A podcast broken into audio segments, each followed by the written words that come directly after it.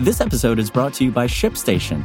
You know, some things take a lot of work, like sending little robots to far off distant planets. And just as that's challenging, so too is running a successful e commerce business, especially when there's so much to do.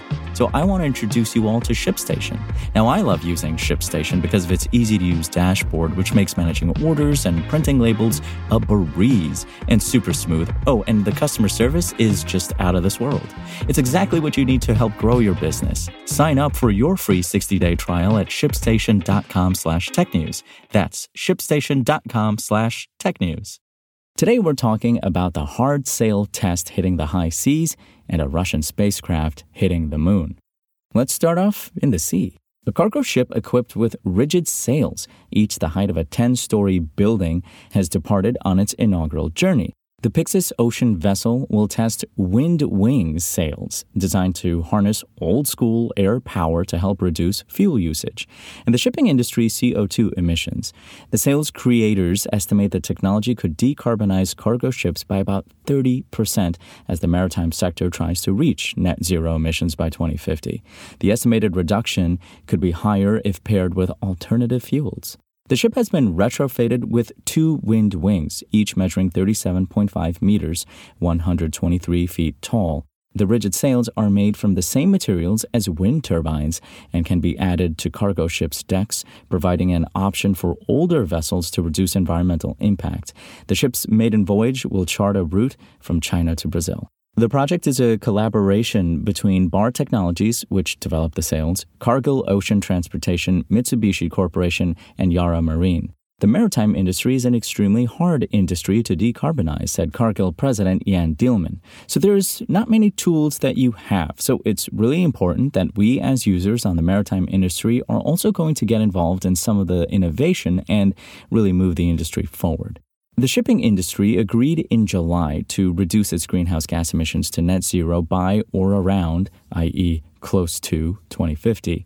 The non binding agreement is essentially toothless, but meant as a signal to governments of where to benchmark their binding targets, according to the New York Times. The agreement would have been even more lax if not for a strong last minute push from small island nations and other less economically developed coastal countries, which led to a plan that provides a chance at limiting global warming to 1.5 degrees Celsius. That's the threshold climate experts agree the world needs to avoid avoid to spare Earth from the worst climate change scenarios. We fought tooth and nail for these numbers, Carlos Fuller, Belize's representative at the United Nations, told the NYT last month. They aren't perfect, but they give us a shot at staying within 1.5 degrees Celsius, and that's what we came here to do. Wind power has the potential to help reach those goals, but adoption is a challenge. We have the number of ships using this technology doubling over the past 12 months, Stephen Gordon, managing director at maritime data firm Clarksons Research, told the BBC. This is from a low base, however. In the international shipping fleet and new build order book of over 110,000 vessels, we have records for under 100 having wind assisted technology today. Now, time to look to the moon. Russia's first attempt to land on the moon since 1976 has ended in disappointment. Ten days after its August 10th launch, Russia's state run space agency Roscosmos confirmed its Luna 25 spacecraft had spun out of control and rammed into the moon. The apparatus moved into an unpredictable orbit and ceased to exist as a result of a collision with the surface of the moon, Roscosmos explained in a statement. The organization initially reported the incident as an abnormal situation before sharing news of the crash. Luna 25 was headed to the South Pole to find water ice and spend a year analyzing how it emerged there and if there was a link with water appearing on Earth. It was also set to test drive technology and examine the regolith, the soil covering moon rock. The plan was for it to remain in the moon's orbit for five days before touching down on August 21st.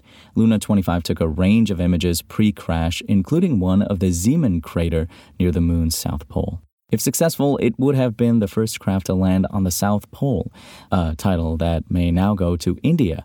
Russia was racing to beat India, whose spacecraft launched on July 14th and is expected to land on the moon on August 23rd. Countries across the globe are gearing up for their own moon missions. Currently, the United States plans to have humans orbit the moon in 2024 and land on it in 2025. China, Japan, Mexico, Canada, and Israel are among the other nations with active plans to reach the moon.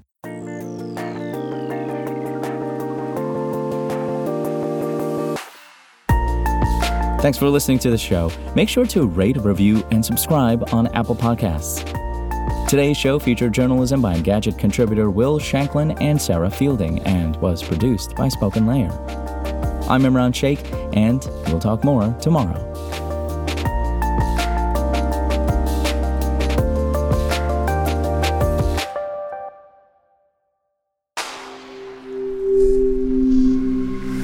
Spoken Layer. Want to learn how you can make smarter decisions with your money? Well, I've got the podcast for you. I'm Sean Pyles, and I host NerdWallet's Smart Money Podcast. Our show features our team of nerds, personal finance experts in credit cards, banking, investing, and more. And they'll help you make the most of your money while cutting through the clutter and misinformation in today's world of personal finance. You'll get clarity on strategies to help you build your wealth, invest wisely, shop for financial products, and plan for major life events. Listen to NerdWallet's Smart Money Podcast wherever you get your podcasts.